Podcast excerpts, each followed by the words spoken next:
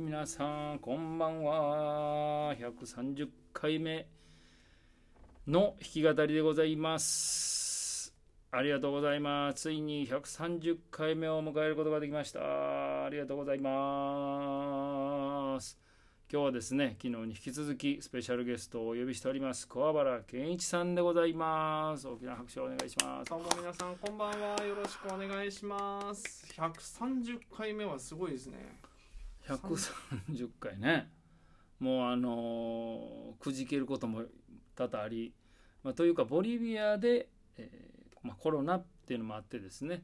ボリビアだなのでできたというのは正直ありまして、えーボリビアの朝の10時にですね、まあ、一応こうずそれで片付いて10時から時間あるなと。それで始めたんですよね。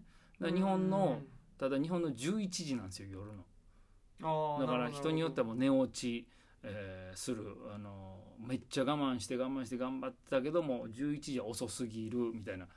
のもあってですね今回まあ10時に、まあ、こう僕はね日本にいるということで10にしてるんですけども。さあ帰ったらほんなら明日もう向こう9時朝の9時やらないといけないからさあどうなることやらっていうのもあるんですけどもまあでもえー皆さんのおかげでですね。こうやって130回目を迎えることができました。本当にありがとうございます。で130曲はないけどもまあ1回につき1曲歌ってましてまあ多分100曲は歌ったやろなとその。すごい。よくそれだけレパートリーありますね。ね。えまあまあすまあやっぱり最初の頃にずっといろんな曲をね覚えたっていうのもあったのでやっぱこう土台になってますねそれが。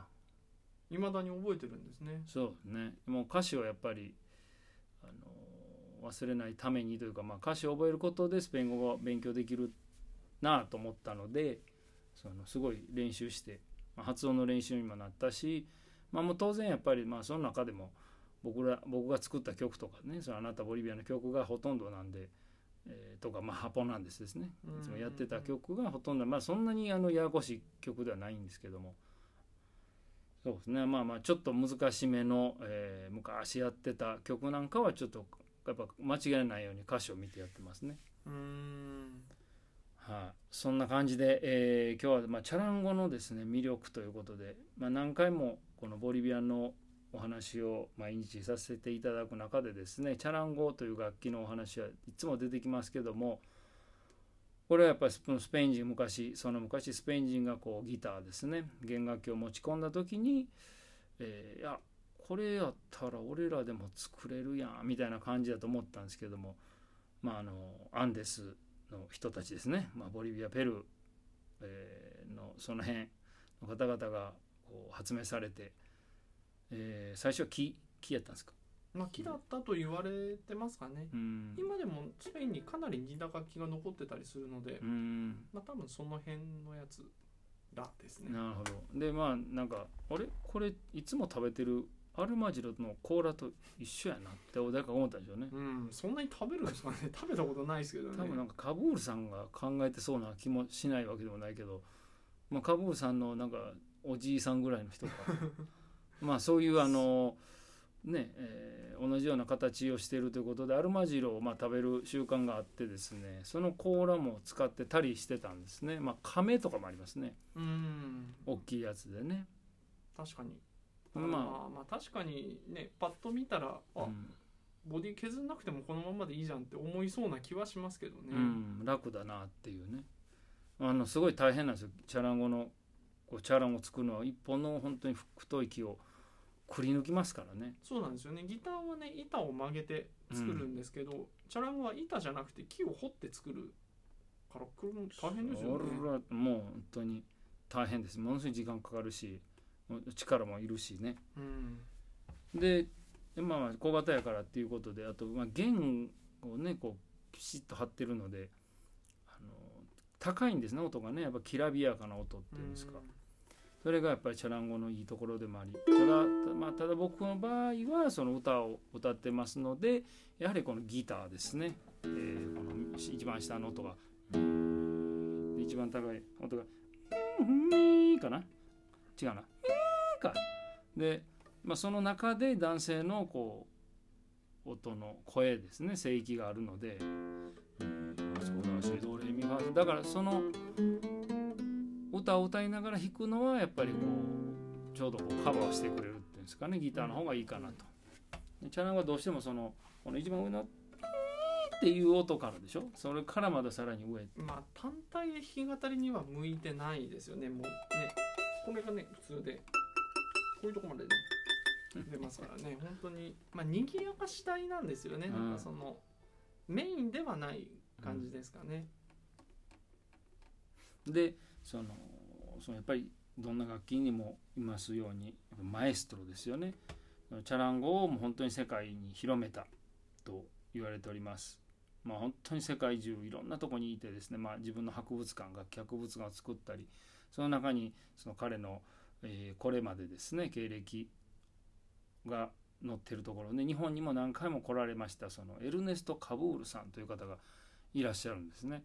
カブールさんも80過ぎだと思うんですけども僕の店の近くで相良長通り、えーにおそらく住んでおられてですねうんたまにこう出会うんですね。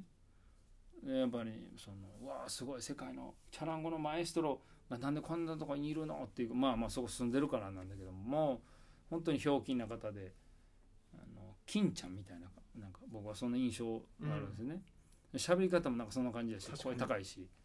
で、えー僕の店でこう、まあ、楽器売ってたらたまに入ってきて中に入ってきてですね僕はその豆が好きで、えー、そら豆とかピーナッツとか食べてるんですけどその箱に手パッて入れて「ちょうだい」とか言って。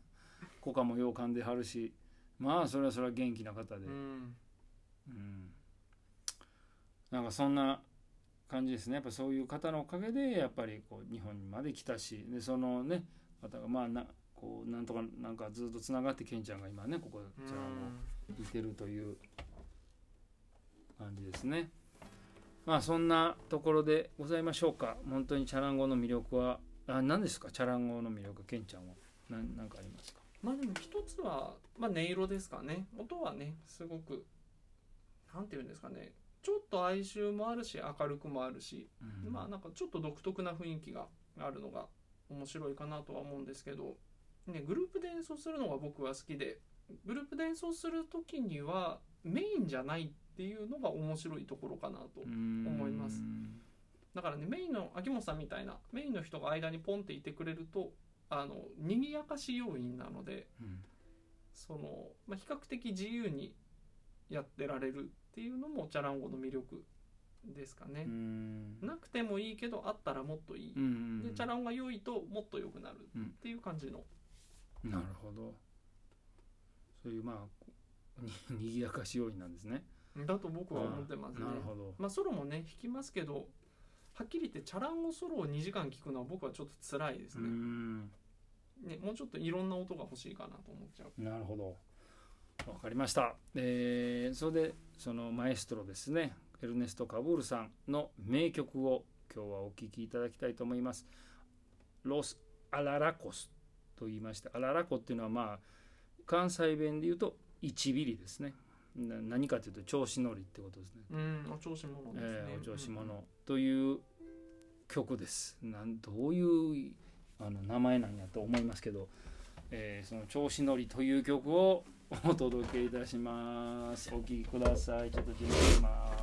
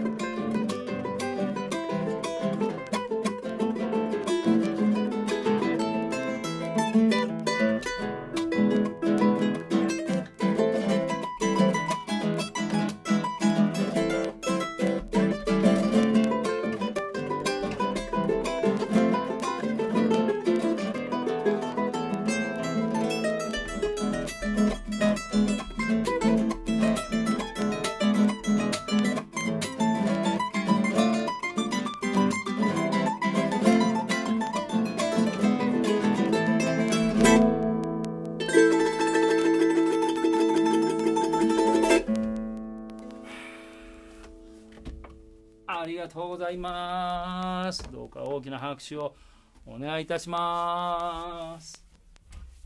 今日学んだことは1ビリっていう言葉ですね。そんな言葉あるんですね。あるんです関西は何一ビってんねんっていう一ビリが名詞で動詞になる動詞に動詞化するという一ビルっていう。まああの語源はよくわからないです。123種の1とは何も関係ない。何にも関係ない。一ビなんか京言葉っぽい感じはするんですけど、まあ、よく調べてみないとわからないので、えーまあでもよ言いますな。日ビってんねんみたいなお前メンチ切るっていうのもあるんですけど一ビルっていうのがまあ何調子乗ってんねんみたいな言い方ですね。うん。多分他の地方でまた言い方変わると思いますけども、えーこの調子乗ってるっていう言い方を関西ではします。というわけで皆さん130回目お聞きいただきました。ありがとうございました。さようなら。ケンちゃんありがとう。ありがとうございました。さようなら